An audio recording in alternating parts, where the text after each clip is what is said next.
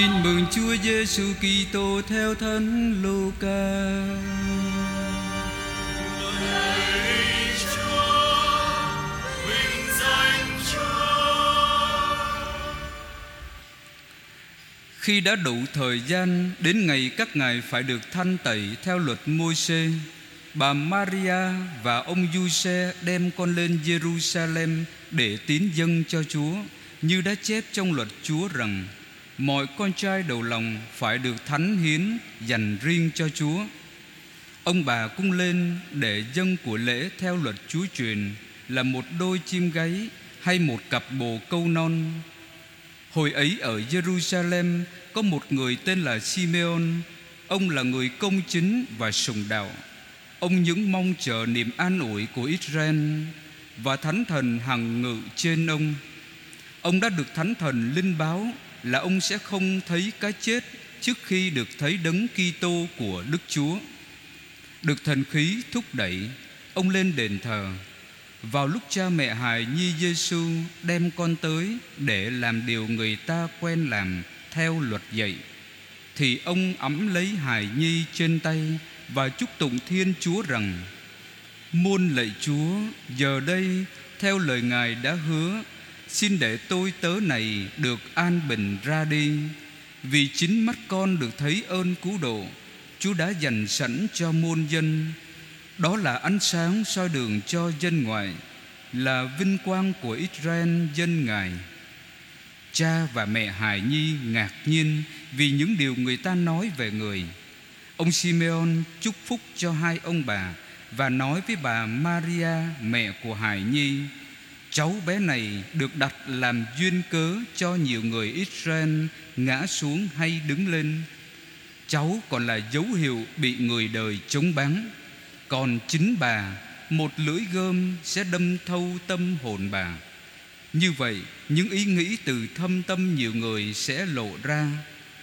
Lại có một nữ ngôn sứ là bà Anna, con ông Phanuel, thuộc chi tộc Ase.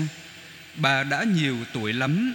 Từ khi xuất giá, bà đã sống với chồng được 7 năm, rồi ở quá, đến nay đã 84 tuổi.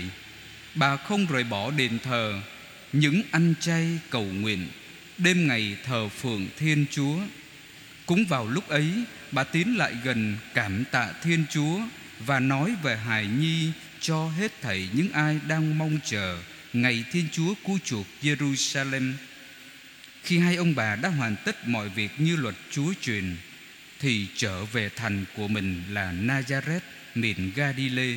Còn hài nhi ngày càng lớn lên, thêm vững mạnh, đầy khôn ngoan, và hằng được ân nghĩa cùng Thiên Chúa. Đó là lời Chúa.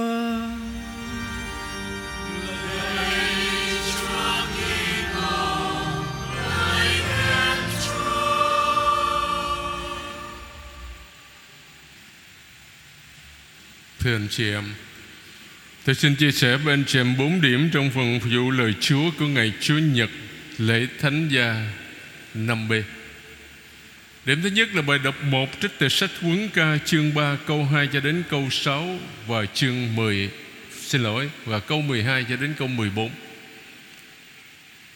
Điểm thứ nhất, ông Ben Sira là tác giả sách Huấn Ca đó, còn nói nhiều điều khác về việc hiếu thảo đối với cha mẹ. Bởi vì vào thời của ông, uy quyền của cha mẹ không còn như xưa nữa. Các phong tục đang thay đổi, và ông Ben Sira thấy cần phải nhấn mạnh lại điều này.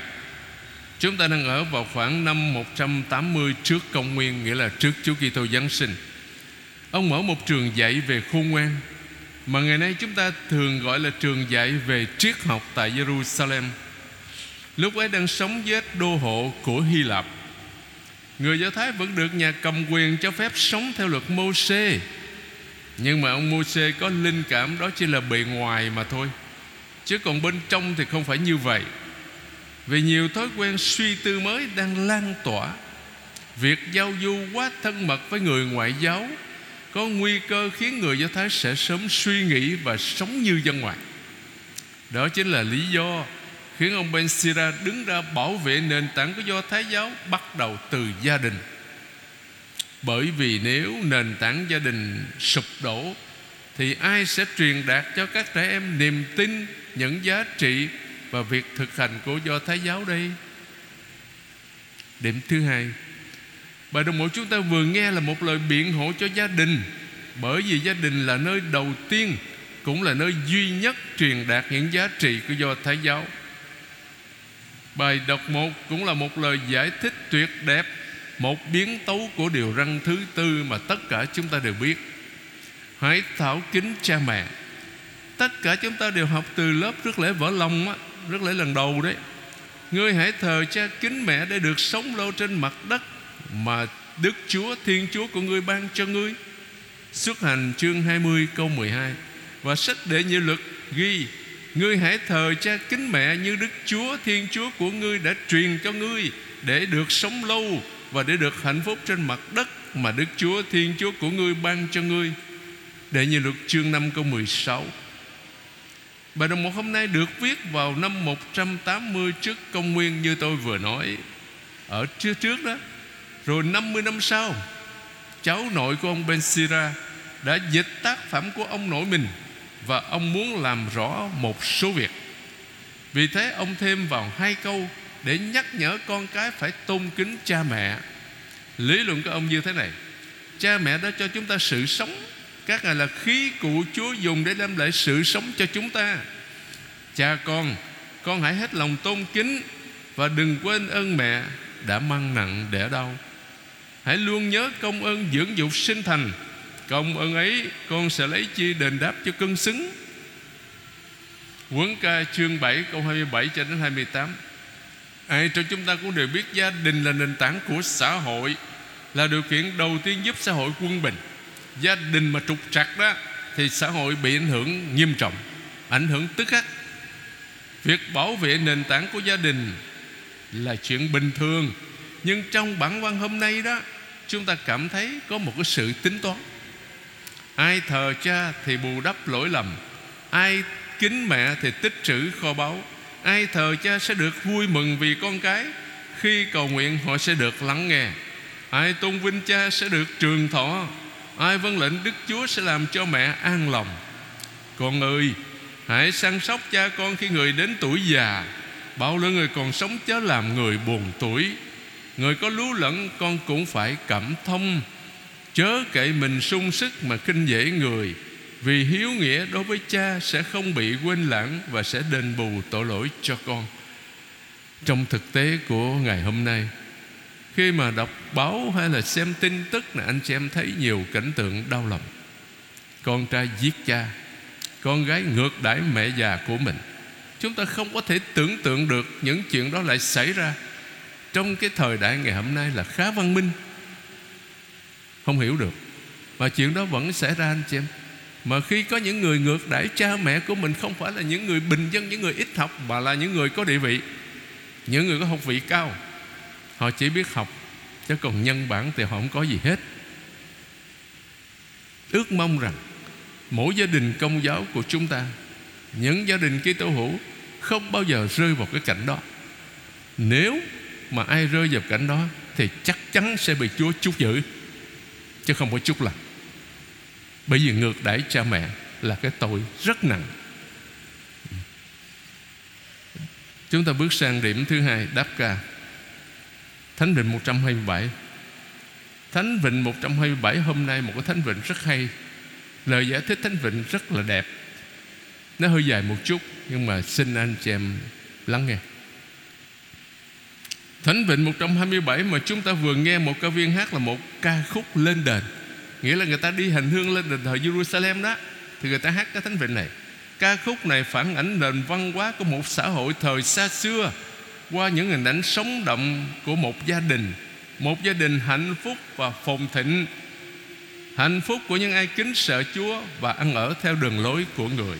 Một gia đình hạnh phúc và tràn đầy sức sống được phát quả với người chồng và người vợ đang ngồi tại bàn ăn, con cái quây quần bên họ như những cây ô liu mơn mởn.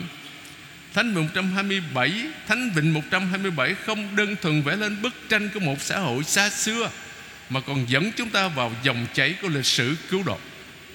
Sự xuất hiện của những đứa con là dấu chỉ của một gia đình sung mãn, tiếp nối liên tục của lịch sử cứu độ từ thế hệ này qua thế hệ khác. Trọng tâm của gia đình mà Thánh Vịnh 127 muốn diễn tả là sự hiện diện của Thiên Chúa. Thiên Chúa chính là căn nguyên của đời sống sung mãn của con người và xã hội. Điểm thứ hai, Thánh Vịnh 127 gồm 6 câu mà hôm nay đã trích đến 5 câu rồi. Toàn bộ Thánh Vịnh là lời ca ngợi hạnh phúc gia đình mà Thiên Chúa ban cho những ai kính sợ Chúa và ăn ở theo đường lối của Người. Bài ca này đồng thời trình bày giáo huấn khôn ngoan nhằm giúp con người xây dựng một gia đình sung mãn và hạnh phúc. Trước tiên, một gia đình hạnh phúc tồn tại trong sự hiện diện của Thiên Chúa. Mặc dầu hình ảnh một ngôi nhà được phát họa với nền móng là cha mẹ và con cái là những viên đá sống động, góp phần làm nên sự lớn mạnh và phồn thịnh của ngôi nhà đó, nhưng Thiên Chúa mới chính là căn nguyên, là trái tim và là sức sống của ngôi nhà đó. Như Thánh Vịnh 126 gọi là trước cái Thánh Vịnh này đã diễn tả: ví như Chúa chẳng xây nhà, thợ nề vất vả cũng là uổng công. Này con cái là hồng ân của Chúa, con mình sinh hạ là phần thưởng Chúa ban. Bầy con sinh hạ thời son trẻ, tựa nắm tên người dũng sĩ cầm tay.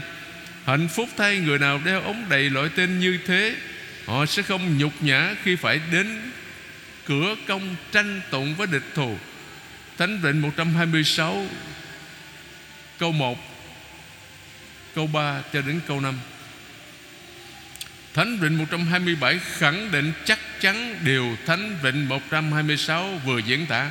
Đó chính là phúc lộc Chúa dành cho kẻ kính sợ Người. Xin Chúa từ Siôn xuống cho bạn muôn vàng ân phúc. Một mái ấm gia đình là nơi có sự hiện diện của Thiên Chúa, có kinh nguyện chung, và như thế là có phúc lành của Chúa. Ngày hôm nay đó, được bao nhiêu gia đình còn đọc kinh tối chung ở trong nhà? Ảnh hưởng của xã hội, của TV, của truyền thông, người ta có thể coi TV, coi có khi cả đêm nếu mà đủ sức. Cho nên cái việc đọc kinh tối trong các gia đình nó không còn như xưa là điều đáng tiếc lắm. Các vị mục tử cố gắng nhắc nhở, nhưng mà xem ra không có kết quả nhiều lắm. Cái đó là điều đáng buồn thưa anh chị em.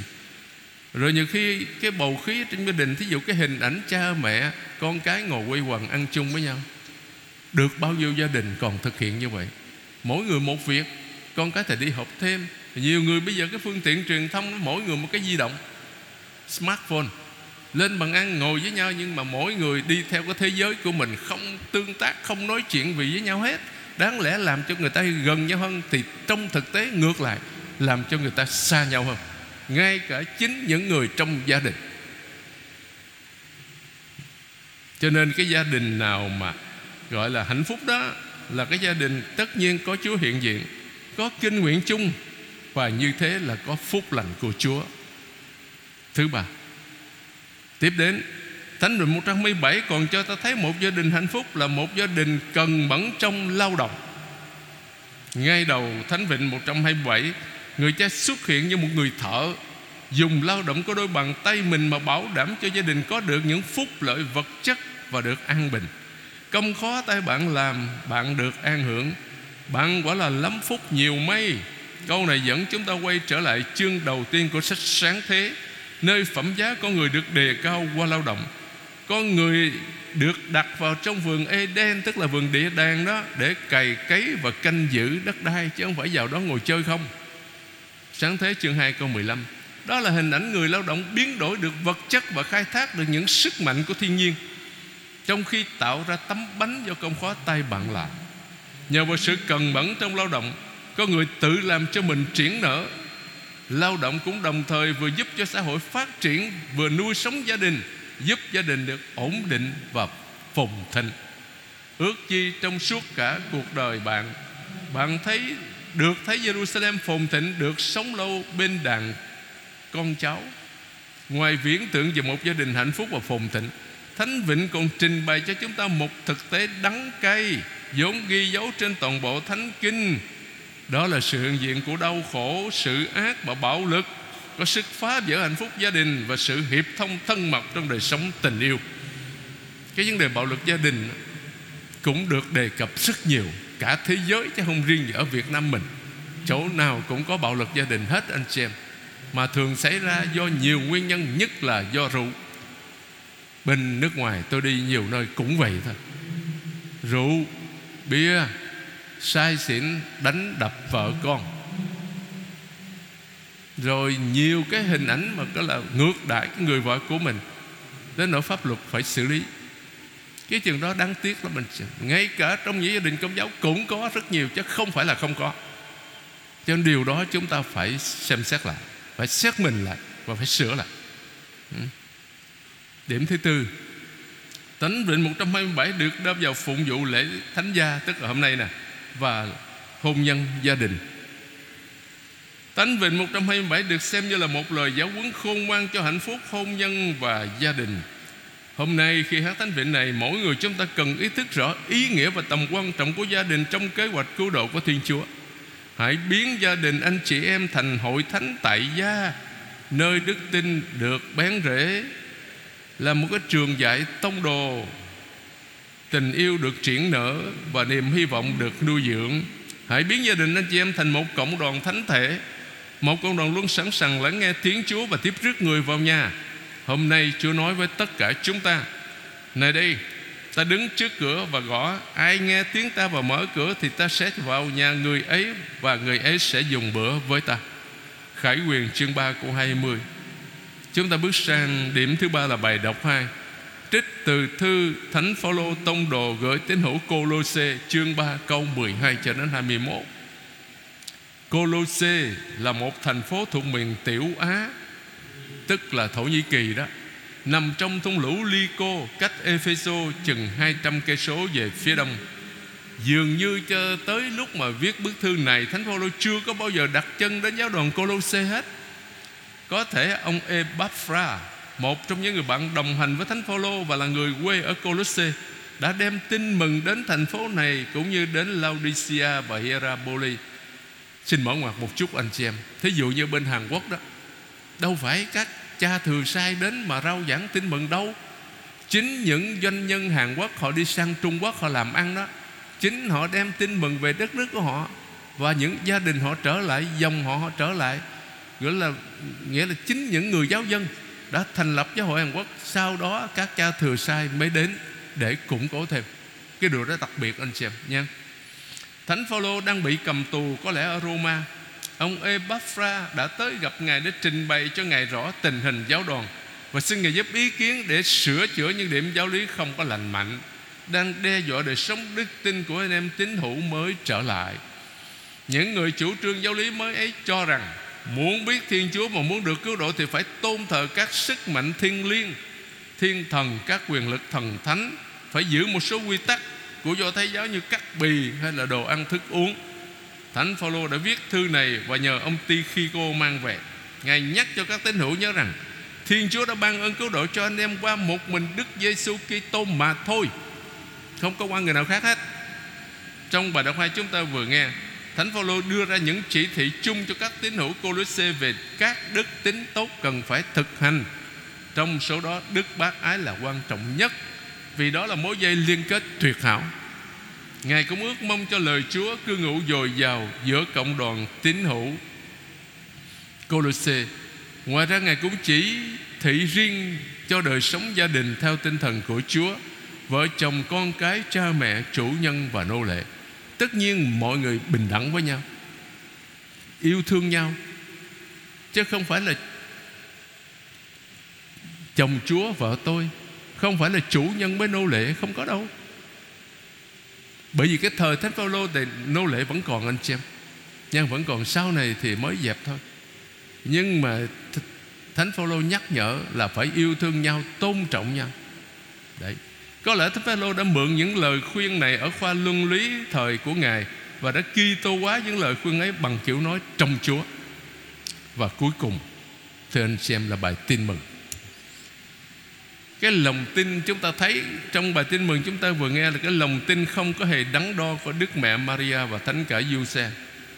Trung thành với luật Mô-xê, các ngài dâng hiến hài nhi Giêsu cho Thiên Chúa và cùng với Đức Giêsu dấn thân lên đường. Luca chương 2 câu 22 cho đến 40. Thứ nhất, Chúa Giêsu tỏ mình trong đền thờ. Đây là lần Chúa tỏ mình ra trong đền thờ, trung tâm sinh hoạt tôn giáo của người Do Thái.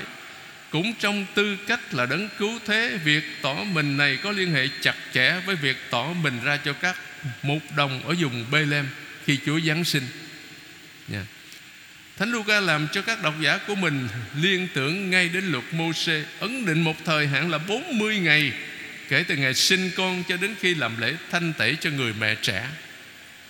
Một nhà chú giải Thánh Kinh Culusa nhận xét như vậy là 70 tuần đã trôi qua kể từ ngày thiên thần Gabriel, sứ thần Gabriel loan báo Gioan Tẩy Giả chào đời.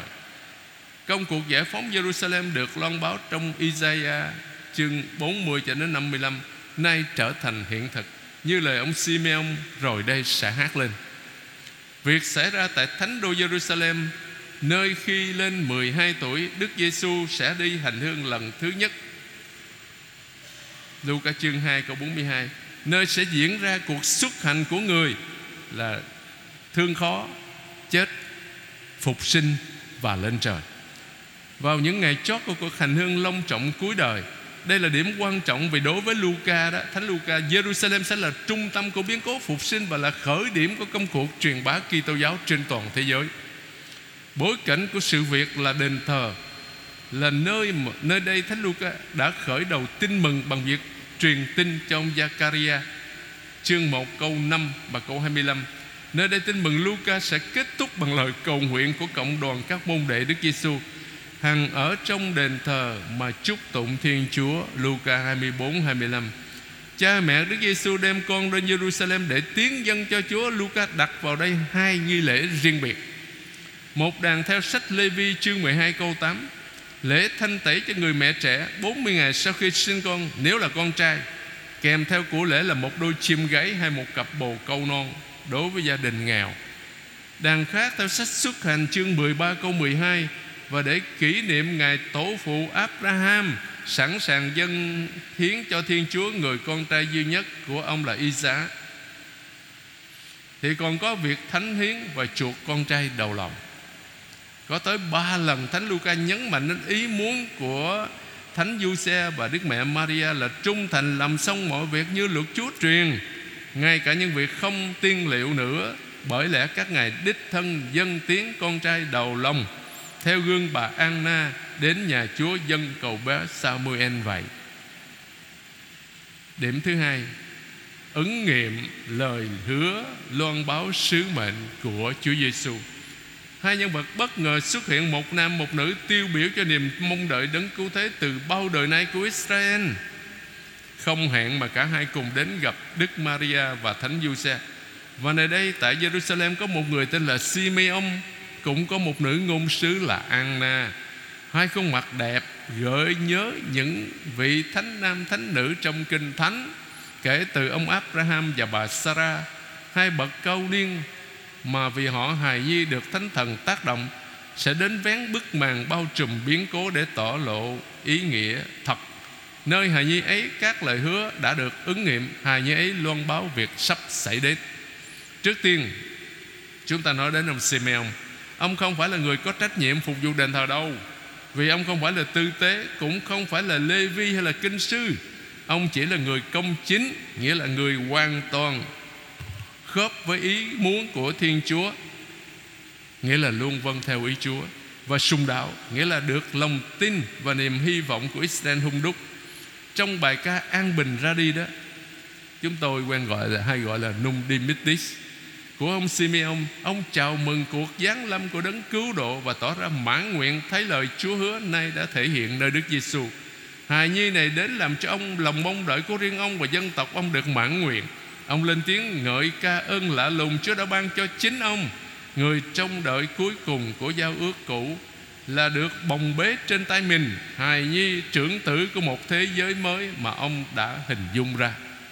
Rồi ngỏ lời trực tiếp với hài nhi, ông chào mừng con trẻ là đấng Messiah, là ơn cứu độ của Thiên Chúa, một ơn cứu độ vượt khỏi biên giới Israel và có liên can tới mọi dân tộc. Bởi lẽ hài nhi Giêsu này là ánh sáng soi đường cho dân ngoại. Ông Simeon kết thúc bài ca khi loan báo rằng nhiệm vụ trong đợi của ông đã đến hồi kết thúc. giờ đây ông có thể ra đi an bình. Những lời tiên tri của ông Simeon khiến cho cha mẹ hài nhi ngạc nhiên, đồng thời cũng gây cho ông bà những thắc mắc đi đôi với sự hài lòng.